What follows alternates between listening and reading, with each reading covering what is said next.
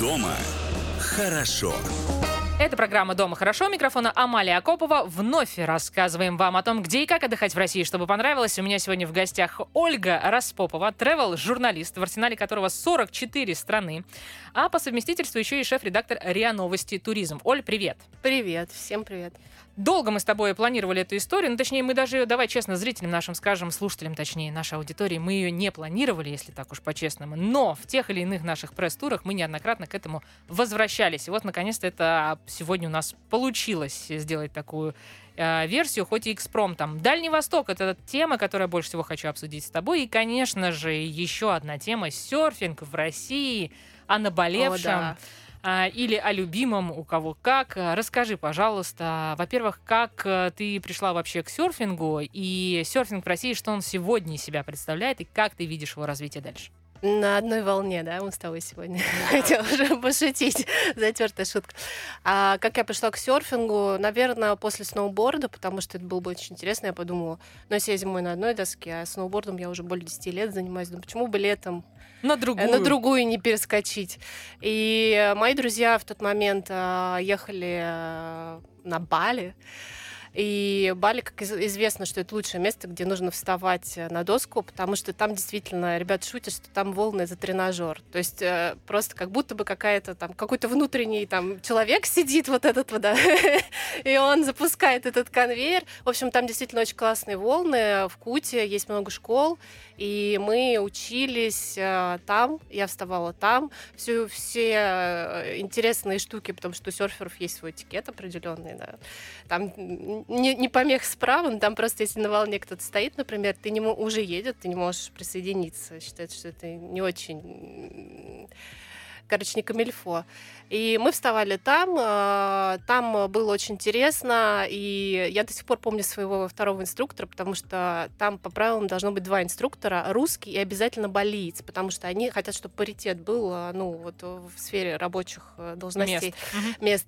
Болиец знал, по-моему, только одно слово по-русски «греби», он орал мне «греби, греби, греби, греби», но он не произносил ни Г, ни Р. Точнее, он очень плохо произносил Г и очень как Тавы произносил Ага. Поэтому э, это был мой слоган тогда. Но в итоге э, я оказалась не самой плохой ученицей, в общем, и решил продолжить. Помогла вот эта тебе история с э, сноубордом? Со сноубордом? Все спрашивают об этом, но на самом деле это все-таки немножко разные вещи. Окей, доска, но представляешь себе э, гора, которая еще движется под тобой.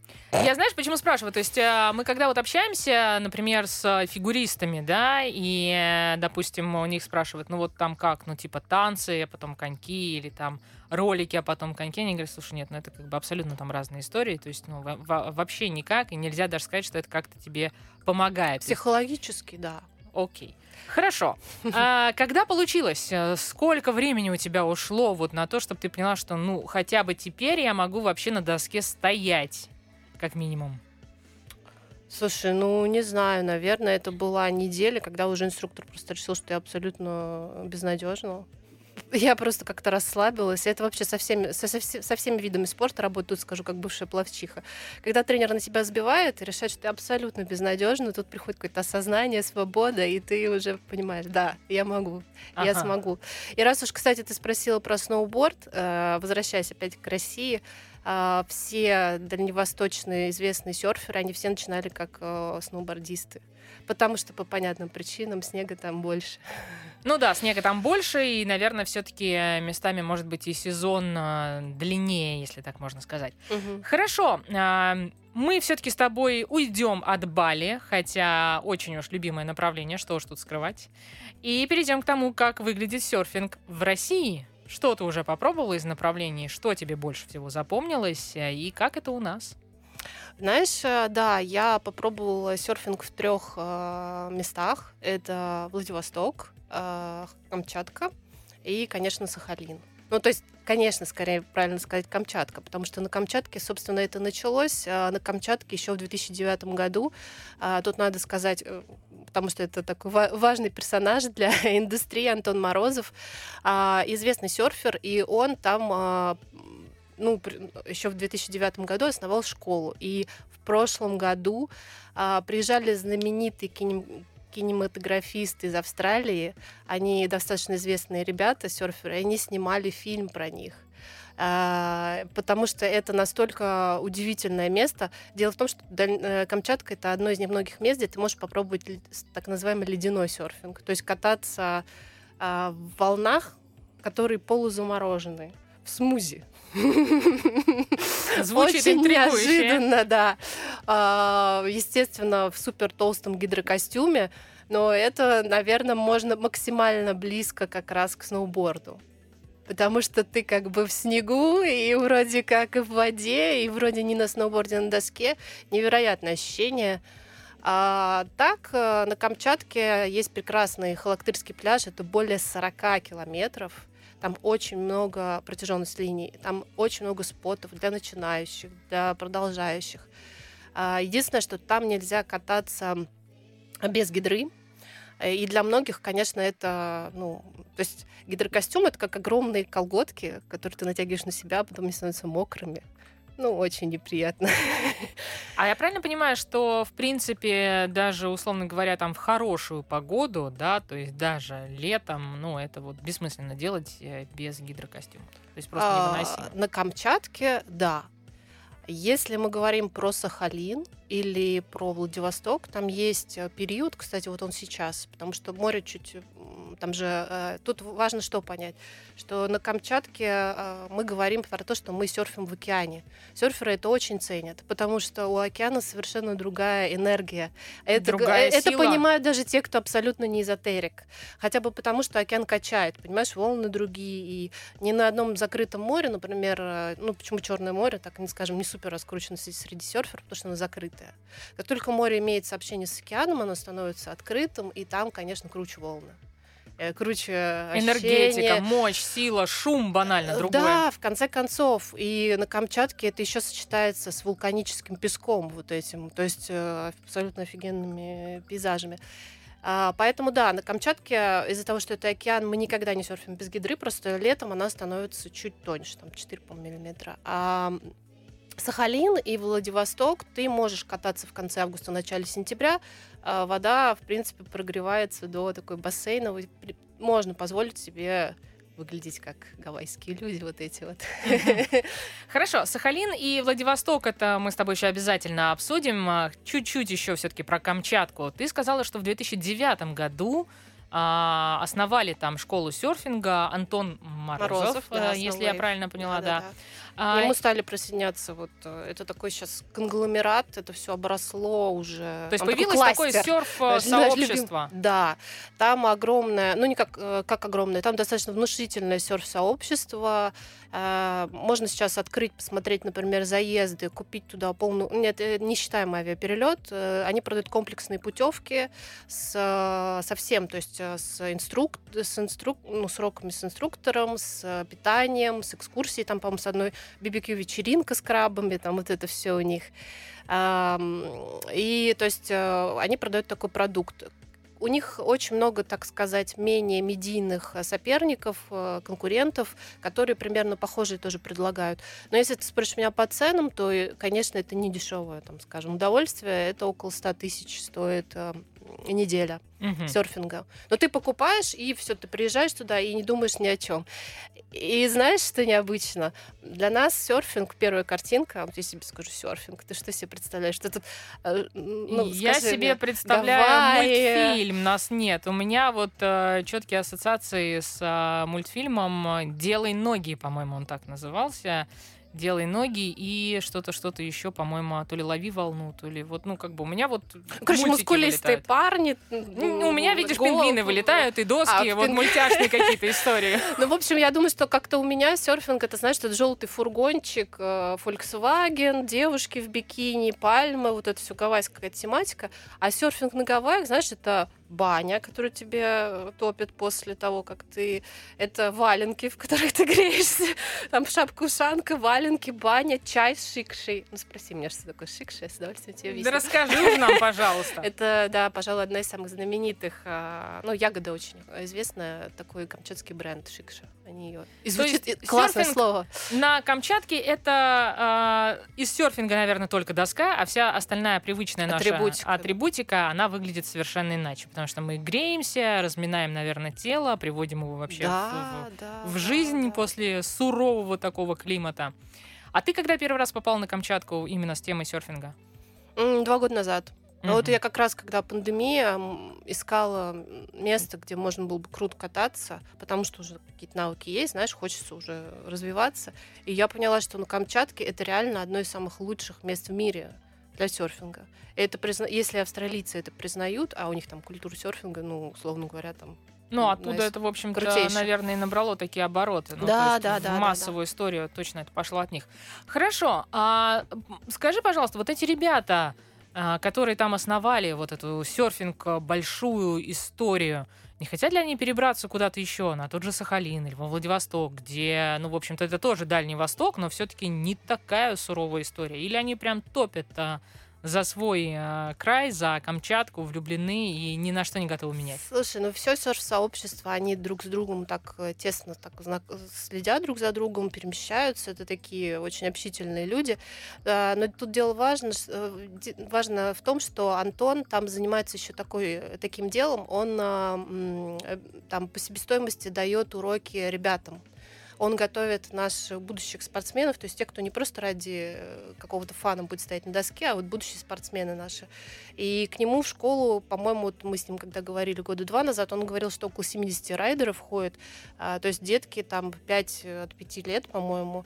И он с ними занимается, ну вот, за чисто вот по себестоимости, там получается, получалось тогда 2500 рублей. А, И э, он говорит, э, что сначала, еще года два назад, а, родители боялись дико отдавать детей, а, они боялись, что они там утонут, э, а теперь они понимают, что серфинг это круто. И мы с ним еще говорили о том, насколько серфинг все-таки меняет, в принципе, культуру в целом. То есть мы тоже должны сказать, да, почему это важно для слушателей, для наших, потому что ну, Мы обязательно скажем, но через короткий перерыв. Оставайтесь с нами.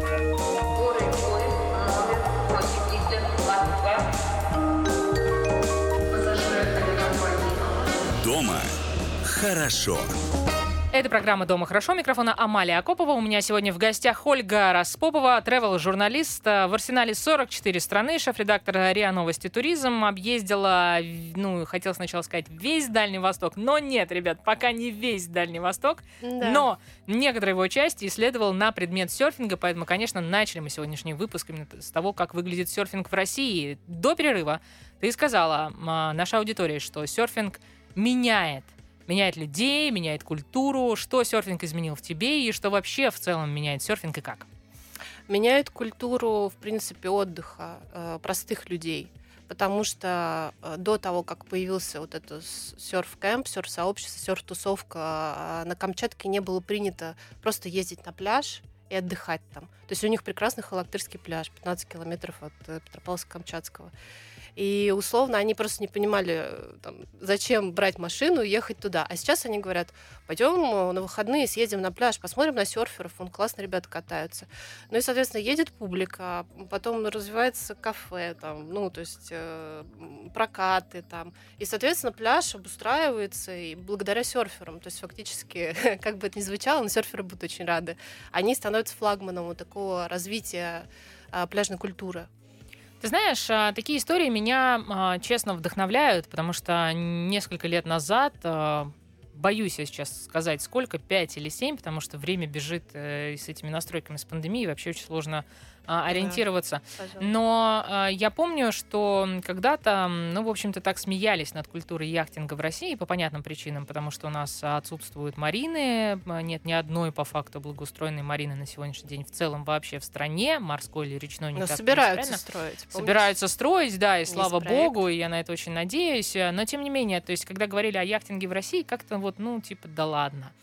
А, Появилась э, сила ветра, Появились э, ребята, которые взяли вот это движение, и для них это действительно больше, чем просто бизнес. Они его гордо понесли. И сегодня а, я знаю, что как раз на Дальнем Востоке две их а, э, самые, наверное, такие классные яхты, которые позволяют э, путешествовать на яхте, да, то есть там есть каюты, ты можешь на ней длительное время оставаться, они как раз базируются во Владивостоке, на других проходят многочисленные регаты, запустили они свою историю с э, лагерями, по крайней мере, точно действует, насколько я помню, такая тема в Сочи, в Краснодарском крае. И сегодня яхтинг в России даже мы в вечерних наших эфирах, мои коллеги часто вот за это лето возвращались к этой теме. Есть огромное количество аудитории среди наших слушателей, которые звонили и рассказывали нам, что вот они взяли тур э, на яхте по Волге, например, э, или еще что-то. И то же самое, мне кажется, с серфингом. То есть э, действительно это та история, когда бизнес меняет Абсолютно. вокруг себя среду.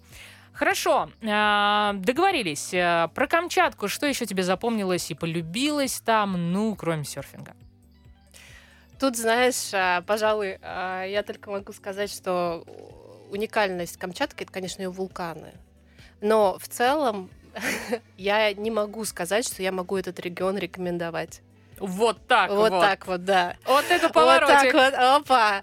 А, дело в том, что я как представитель среднего класса не очень согласна с камчатскими ценами на экскурсии, допустим. Э, ну, то есть это как что-то запредельное. То есть я понимаю, откуда берется такая цена, почему там долина гейзеров, а, однодневная экскурсия стоит там 55, по-моему, уже сейчас тысяч. Просто на день ты летаешь э, в вертолет и летаешь над вулкан, над, над, над гейзерами.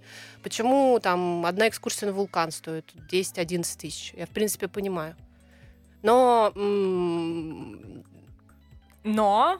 Не согласна. Но не согласна. Понимаю, но не согласна. Так бывает. А, хорошо. А скажи, пожалуйста, вот это м, у всех так? То есть это все туроператоры вот а, такие ценники выставляют? Или... Да, да сожалению, да. То есть а, тут тоже какая штука. Если вы берете, например, а, тур на Сахалин, Э, то там минимум это там определенный там Южно-Сахалинск и там, не знаю, там какие-то обзорные экскурсии по городу, там все равно можно достаточно много увидеть. В принципе, с минимумом можно жить. Но если вы, берете минимум а, тур на Камчатку, то в Петропавловске-Камчатском, по сути, делать нечего. Ну, это город, э, который, из которого нужно выезжать, который нужно смотреть. Угу. А, а так, поэтому на Камчатку нужно ехать с очень хорошими деньгами чтобы посмотреть и сказать, да, я видел Камчатку, да, я видел Камчатку. Но при этом вот эта история с э, серф-турами, она мне не кажется такой неподъемной, потому что если это 100 тысяч рублей, окей, это без авиаперелета, но мы понимаем, что сегодня есть субсидии, и перелет на Дальний Восток стоит э, ну, вполне себе доступных, в общем-то, денег. Если, конечно, наверное, не покупать это день в день, да, или там за день да, до да, вылета. Да, там фиксированные даты заездов обычно. Да, и 100 тысяч, мне кажется, это хорошая история, с учетом того, что в это входят э, уроки, то есть э, тренировки. И разборы по суру. На разборы, питание, проживание. То есть, ну, по большому счету, тебе больше не нужно думать ни о чем реально, кроме авиаперелета. Я почему, собственно, об этом говорю? Потому что мы вот недавно интересовались, э, например, серф-турами для начинающих в Марокко и что-то как-то прям тяжело. И это тоже было тяжело без авиаперелета. А туда все-таки долететь явно дороже, чем в нынешние времена до Камчатки. Переходим дальше, двигаемся с тобой по Дальнему Востоку. Знаю, что есть у тебя еще любимые места на так называемом ВДВ, весь Дальний Восток. Такой слоган родился совсем недавно после форума «Открой Дальний Восток» в Хабаровске, в Хабаровском крае, но об этом позже. Какие места ты любишь еще? Ой, конечно, Сахалин — это вообще моя любовь, потому что изумительный прекрасный остров, такой природы. Да, там нет вулканов, но это не отменяет его какой-то невероятной красоты. На Сахалине серфинг совершенно другой. Там нет какой-то вот э, базы, где все бы сидели и знали, что утром реально повезет, как мы говорим, а качает, не качает. Там э, все ждут волны, ориентируются по прогнозам и мигрируют между там несколькими поселками, где есть споты. И, соответственно, э, на Сахалине минус какой, что ты можешь приехать и неделю не будет, неделю не будет волны, неделю не будет погоды. И тебе придется это разбавлять экскурсиями по острову. Другое дело, что они там намного дешевле, И на Сахалине действительно есть что посмотреть. И, ну, мало, наверное, кто знает, что на Сахалине очень сильна корейская культура, и там много корейской еды, там изумительные корейские бани, несколько есть в южно Чем они так принципиально отличаются от русской бани? Ой, это вообще нечто. Тебе там выдают такое кимоно. Ну, точнее, это не кимоно, а такой интересный костюм. Э, и ты должна в нем пребывать в общей зоне мужской и женской. А есть, конечно, зоны отдельные, есть отдельно мужская, есть отдельно женская, и там только голышом. Они за, это, за этим следят. Всегда стоит предупредить наших слушателей. Но бань действительно классная, там а, есть несколько комнат, ну вот э, соляные пещеры, там из источников вода, и они, они замечательно обустроены, там все чудесно в плане инфраструктуры, и не, это не так дорого, насколько я помню. Сейчас точно уже не скажу, но это точно можно несколько раз за отпуск сходить смело. Угу. Ну, а чем-то еще запомнились они тебе, кроме кимоно и того, что в отдельных э, разрядах женских и мужских э, все-таки нужно ходить голышом, или все остальное более-менее по стандарту? Ну, то есть это та же парилка, это там, не знаю, это там те, нет те же парилки, вени... нет. А там нет это? вообще парилки, нет веников. Это вообще не русская баня, там скорее... То есть это сухая? Сухая баня, да. Э, там, ну, есть такая зона с э, всякими э, небольшими бассейнами. Это вообще не русская баня. Это скорее тем, кто любит а, сухую баню, сухую финскую пару, сауну. финскую сауну и большие такие термокомплексы. Я бы сказала скорее, что это термо. Вот в нашем понимании это термо. Угу. Вот.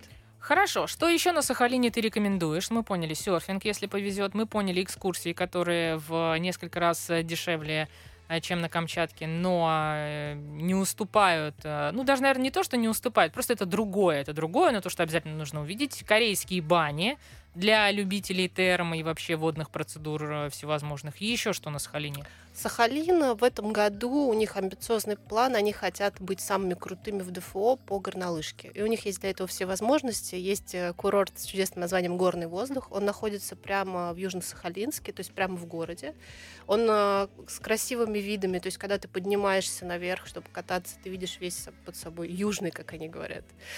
Э, сокращенно, весь южный. И сейчас в него вложится еще побольше денег. Э, э, там туда заходят те люди, которые управляют сочинскими курортами.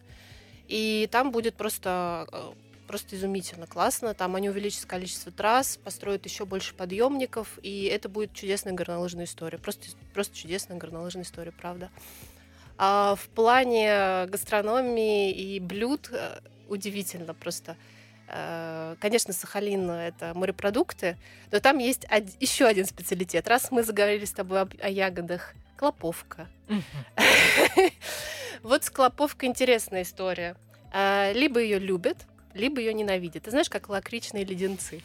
А, но из нее делают мороженое, из нее делают а, компоты, наливки настойки. и обез... настойки. И обязательно всем всем туристам они ее предлагают и внимательно за тобой смотрят. Ты будешь плеваться или говорить, о боже, как вкусно. И кто-то говорит, да, я понимаю, почему назвали клоповка. Ну воняет же, ну вот а кто-то говорит, боже, почему ее назвали клоповка? Это же просто какая-то амброзия, дар богов. Что же сказала ты? Впервые ну... попробовав клоповку? Или это нецензурная была история, ты не можешь это воспроизвести? А, ты знаешь, меня угощали, поэтому я изо всех сил изображала радость, но в целом, конечно, это такая специфическая ягода. Понятно. В общем, мы поняли. Но через несколько дней, мне кажется, я поняла. Оно приходит... Э, догоняет. Догоняет, да. Хорошо, из рыбы что тебе запомнилось? Или, может быть, какие-то рестораны, которые ты точно рекомендуешь на Сахалине? Вот твоя такая подборка, твой топчик, а, какие-то отели, а, экскурсии или еще что-то? На Сахалине есть а, в Южном несколько чудесных рыбных ресторанов – рыба моя, по-моему, там у них есть, он, он называется. И, конечно, корейские рестораны, там аутентичные, прям настоящие корейские рестораны, где такая неадаптированная корейская кухня. Если говорить об экскурсиях, то, а, конечно, нужно съездить и посмотреть а, сивучей. Это такие морские животные, они уникальные. У них есть стоянка, где всегда их можно застать, э, город Невельск, по-моему. И когда ты серфишь, они могут к тебе подплывать. Я сначала так обрадовалась, думаю, о, вот это да. А мне инструктор говорит, аккуратнее, они могут заиграться, и знаешь, как те дельфины. Сколько людей они спасли, но мы не знаем, сколько людей они утащили в океан. Что еще скрывает а, Дальний Восток и какие истории открываются смелым путешественникам, об этом расскажем скоро.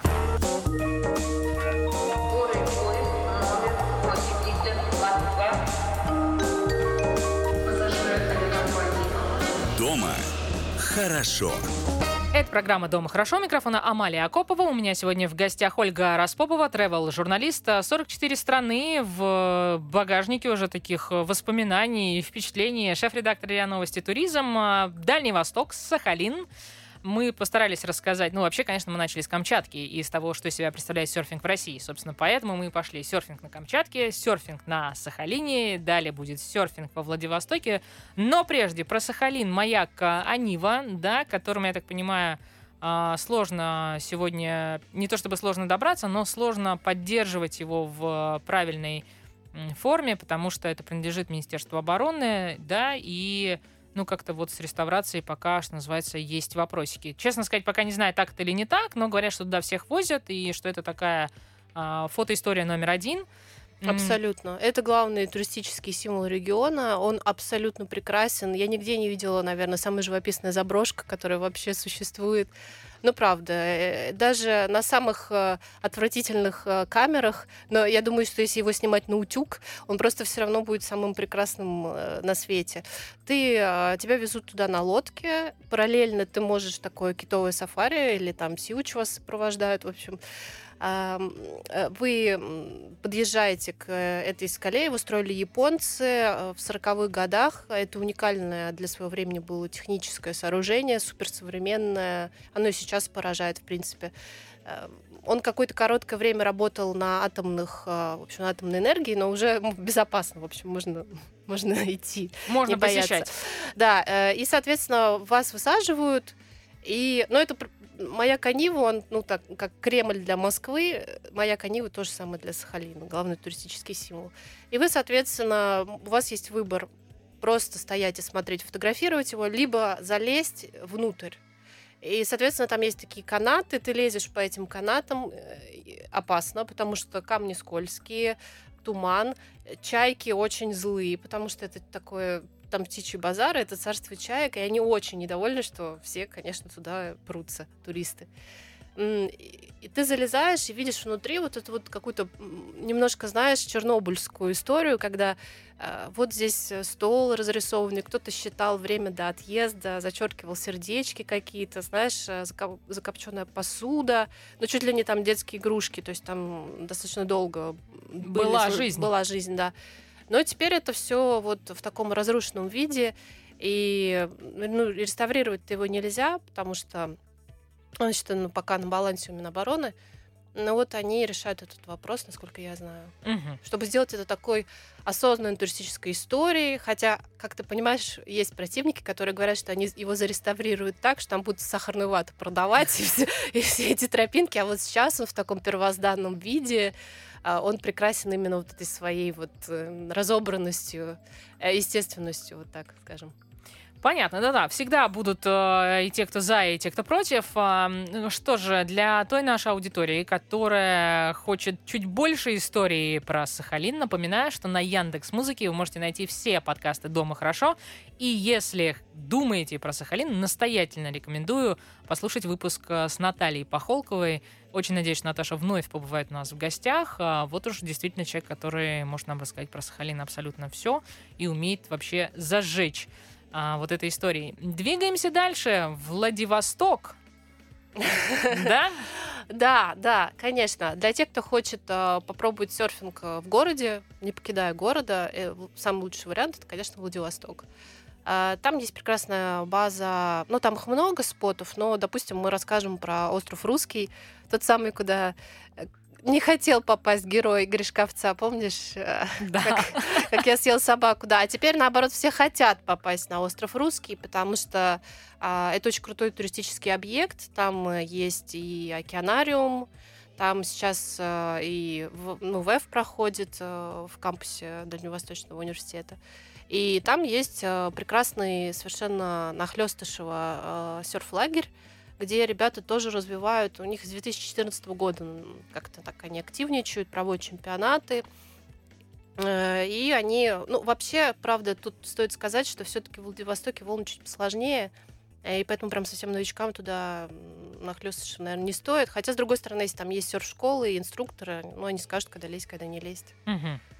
Что тебе еще запомнилось а, во Владивостоке? И вообще, с чем у тебя ассоциируется? Вот а, когда кто-то говорит Владивосток, первая картинка. Владивосток. Это хорошо, а так.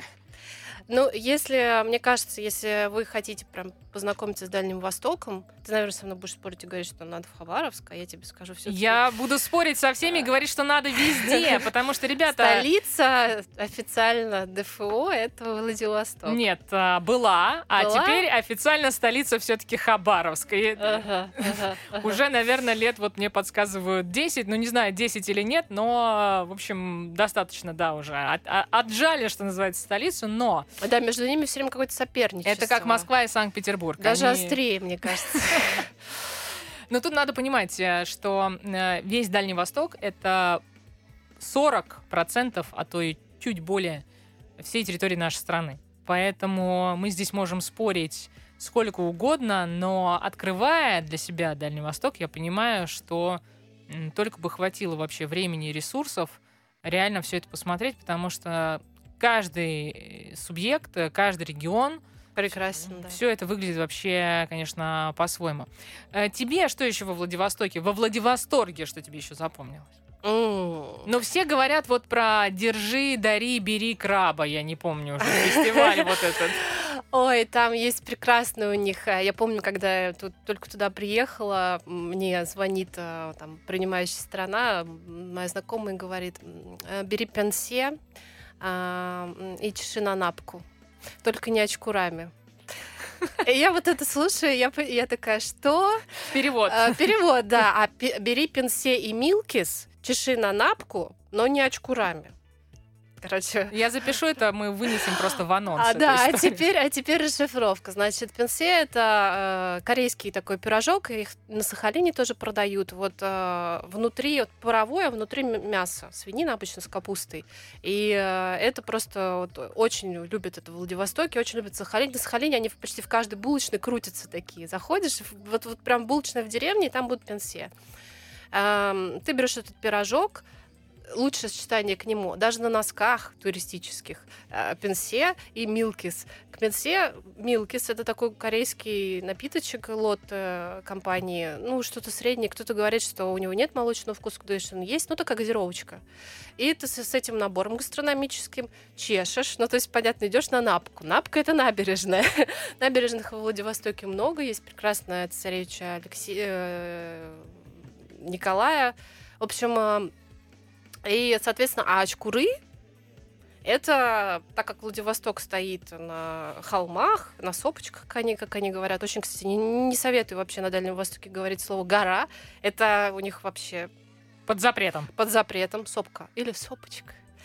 Но ну, Сопочка это не еврейская женщина. Да, разница, разница есть. А сопки такие действительно небольшие э, гор, горы, да. И... Мы, конечно, западники, так называют В общем, нас очкуры это не прямыми путями.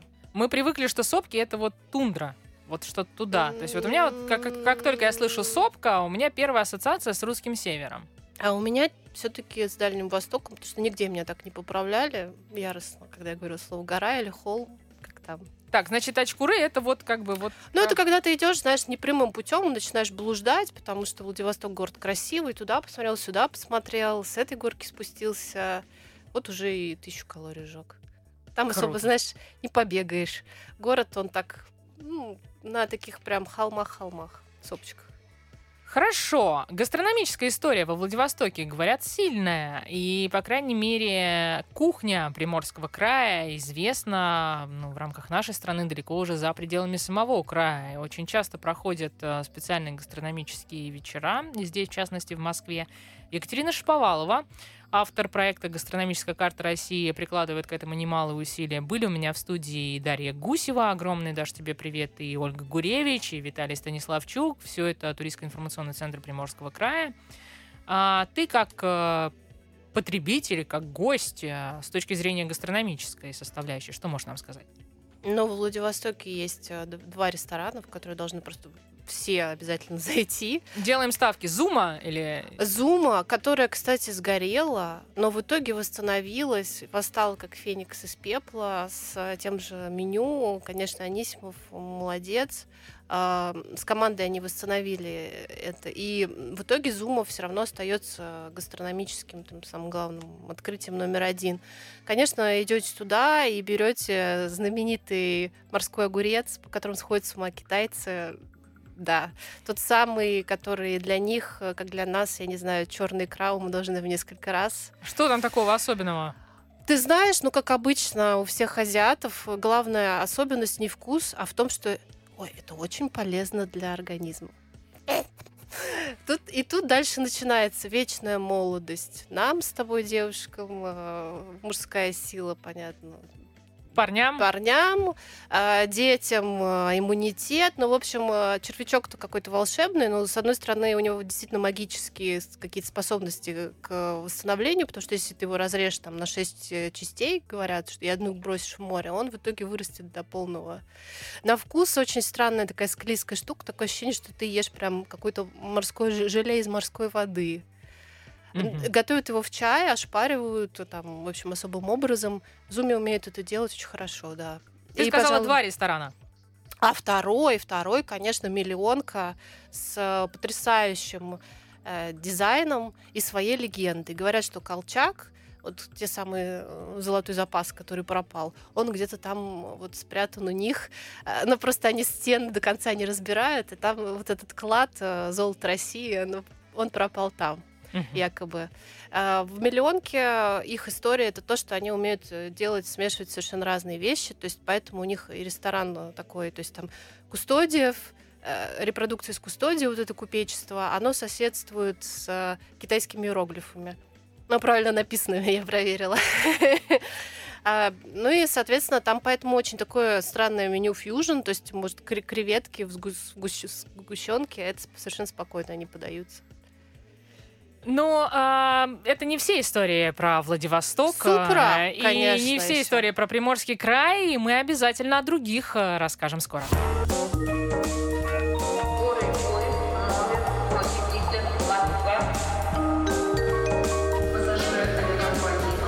Дома хорошо. Это программа «Дома хорошо». Микрофон Амалия Акопова. У меня в гостях э, сегодня Ольга Распопова, тревел-журналист, 44 страны в арсенале. Но мы говорим сегодня только об одной, о России, шеф-редактора РИА Новости туризма. Да, действительно любимый, потому что я, например, э, открываю для себя Россию именно вот, ну, с туристической точки зрения с 2010 года. У меня выражаясь э, таким сленгом, крыш поехала после Эльбруса. В 2010 году мы да. оказались в Кабардино-Балкарии, и когда я посмотрела просто на Эльбрус, я поняла, что какие-то там Альпы, что-то там вот еще, какая-то Австрия, там, не знаю, Доломит, не Доломит в Италии, там, Пиренеи. Вот это все, конечно, это действительно безумно красиво, это живописно, это прекрасно. Ты все эти пейзажи потом вспоминаешь, и мне кажется, во время пандемии мы все жили вот этими вот многочисленными воспоминаниями. Но Эльбрус — это совершенно другая мощь, это другая энергетика, и, конечно, ты кайфуешь от того, что это твоя страна. Мы сегодня не про Эльбрус, хотя Хотя где ты бы- еще будешь кататься на высоте 3000 Да, метров? пожалуй, но, наверное, ну, мне кажется, у нас, например, уже нигде в России Ну, Я думаю, большая редкость, да. Да, Э, да и в целом, мне кажется, не только в России. Но а, мы сегодня про Дальний Восток. А, Владивосток, Приморский край. А, Гастрономическую составляющую а, мы поняли. Э, Советы же рекомендуешь. А, Что еще ты нам рекомендуешь во Владивостоке? Ну, серфинг, понятно, тоже обсуждали. Еще. Ну, давайте еще немножко проговорим про, про пляжи Владивостока. Значит, а, если кто-то хорошо знаком с творчеством у Метроля, то Илья Лагутенко воспел, у них есть Шамара, это знаменитое место, прекрасный, абсолютно чудесный э, пляж, плюс там можно и серфить. Отличная просто локация, всем советую посмотреть. Ну и, конечно же, стеклянная бухта, бухта стеклянная, куда намыло, как говорят, остатки э, продукции из э, работающего фарфорового стеклянного завода. То есть там не только стеклышки, они абсолютно э, безопасны, потому что вода их, конечно, там нет острых углов, но и кусочки фарфора. И самое важное, что сейчас э, отсутствие китайских туристов сыграло большую роль в восстановлении пляжа, потому что никто так много и такими мешками не уносил стек, стеклышки с этого пляжа, как китайские бабушки. А почему не следят у нас за этим? Скажи следят. Мне. Ну, а и как? Были там прям плакаты стоят на китайском написано, на чистейшем путунхуа, что не нужно, пожалуйста, не выносите.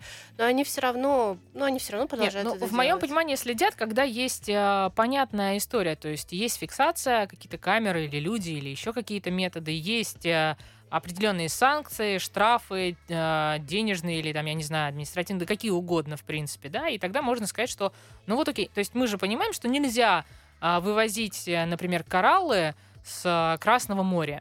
И когда мы находимся в Египте, мы себе этого не позволяем, потому что даже Но если мы, мы позволим, осознанные туристы, не, ну даже если мы позволим такие. в аэропорту, когда мы уже подойдем к вылету, это все будут изымать и дальше будет не очень приятная история. А у нас как это поставлено вот так вот на поток, что называется, по, по, с точки зрения правил? Или это вот просто на уровне мы вас попросили не делать, пожалуйста, не делайте? Ну, я думаю, что, наверное, их как-то штрафуют и просят. Но пляж вы вывезли. Ну, ну, его не вывезли, просто он действительно страдал от этого. И сейчас он восстановился. Я думаю, что сейчас, когда опять у нас к нам поехали уже китайские туристы по безвизу, в частности, который восстановлен групповой, будут за этим лучше следить. Угу. И... Но Владивостоку, опять же, очень нужны, правда, азиатские туристы. Во-первых, потому что они много свое время сделали для того, чтобы город стал красивым, хорошим туристическим местом.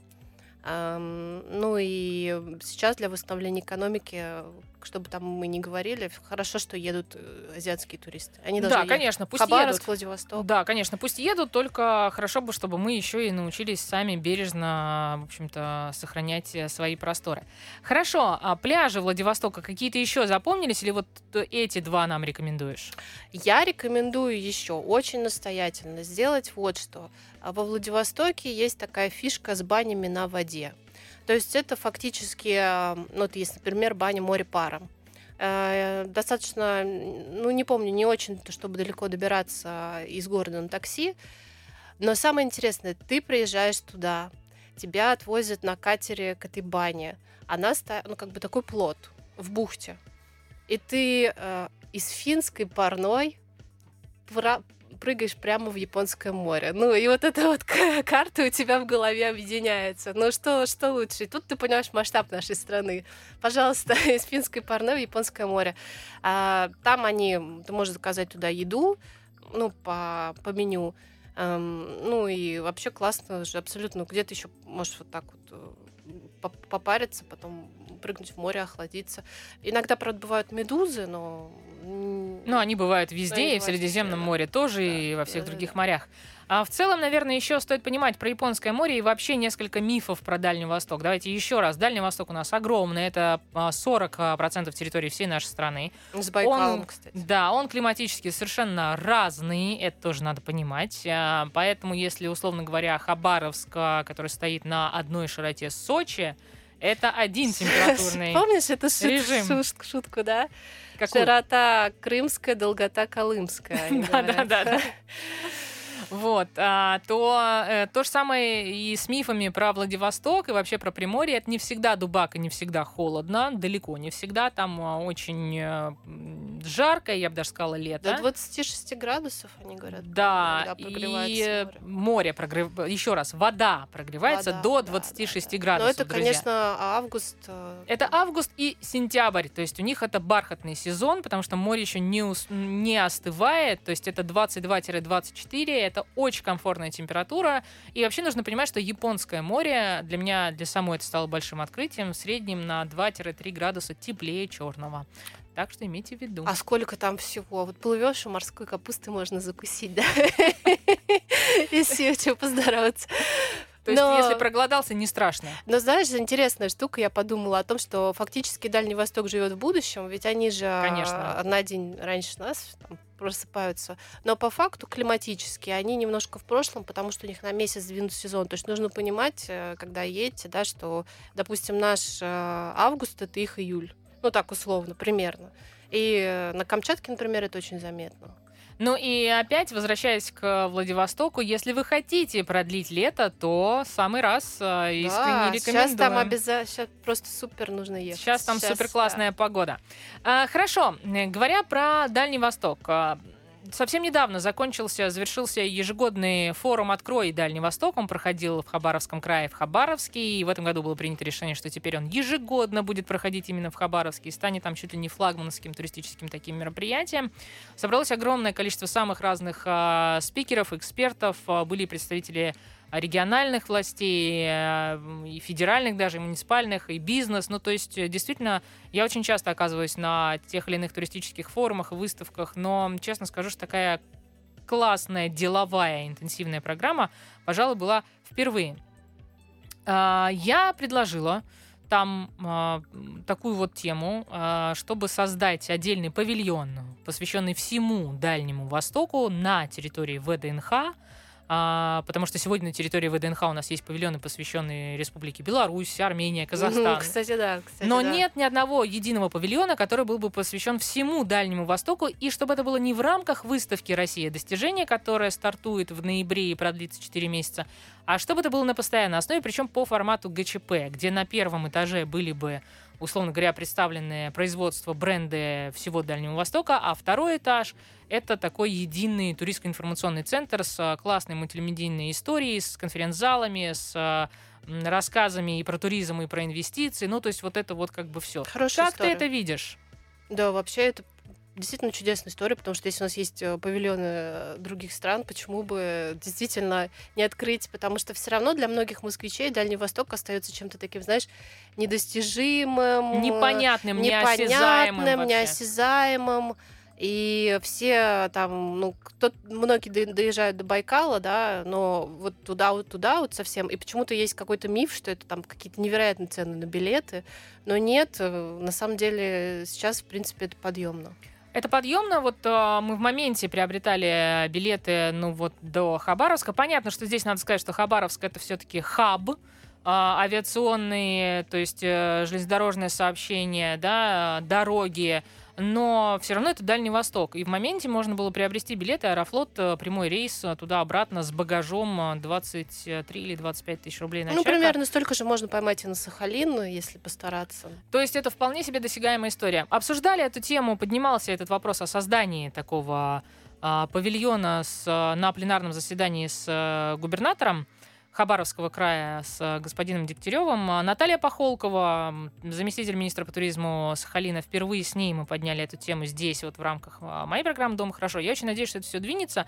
Каких бы еще павильонов тебе а, хотелось бы, какие бы еще павильоны тебе хотелось бы увидеть на ВДНХ, посвященные вообще как бы нашей стране. Потому что я, честно, разъезжая по самым разным регионам и субъектам, понимаю, что пока мы не начнем натыкаться вот на это всюду и везде, мы реально не поймем масштаб. Я могу здесь быть не объективна, но если ты меня спросила, мне кажется, один из самых нед- недооцененных у нас регионов это Хакасия. Вот э, удивительно, насколько они э, крутые. Они, кстати, прикладывают огромные усилия. То есть, когда была пандемия, к ним э, поставили чартеры и стали возить вот тех туристов, которые условно хотели в Турцию, повезли к ним. А от- открылись э, некоторые проблемы с дорогами, например, но они быстренько это все поправили достаточно. Они сейчас создают а, г- какой-то свой единый туристический образ. У них есть презентация была туристическая «Хакасия. Земля пяти стихий». Прям. Люк Бессон, да? Пятая стихия — это история. Ух ты, Да, поворотик. Потому что там а, действительно очень круто с м, разными, то есть там есть мингиры, это старейшие вот эти вот, м, ну можно сказать, их можно сравнить с пирамидами, с дольменами, очень сильно в плане архитектуры. И вот в плане мест силы все говорят про Алтай, Алтай, но на Хакасии их гораздо больше. Одни сундуки, где целый фестиваль э, эзотериков проходит каждое лето. В общем, рекомендуешь. А, Оля Распопова. Highly recommended. Хорошо. В нашем, в нашем эфире, кроме Дальнего Востока, в частности, Камчатки, Сахалина и Владивостока, рекомендуют еще и Хакасию. Ну что же, у меня сегодня в гостях была Ольга Распопова, тревел-журналист. 44 страны в арсенале. Мы сегодня говорили для нас о самой большой и главной, вернее, большой для всех, а главной для нас о России. Шеф-редактор РИА Новости Туризм. С вами была Амалия Копова. Ровно через неделю расскажем вновь, где и как отдыхать в России, чтобы понравилось. Дома хорошо.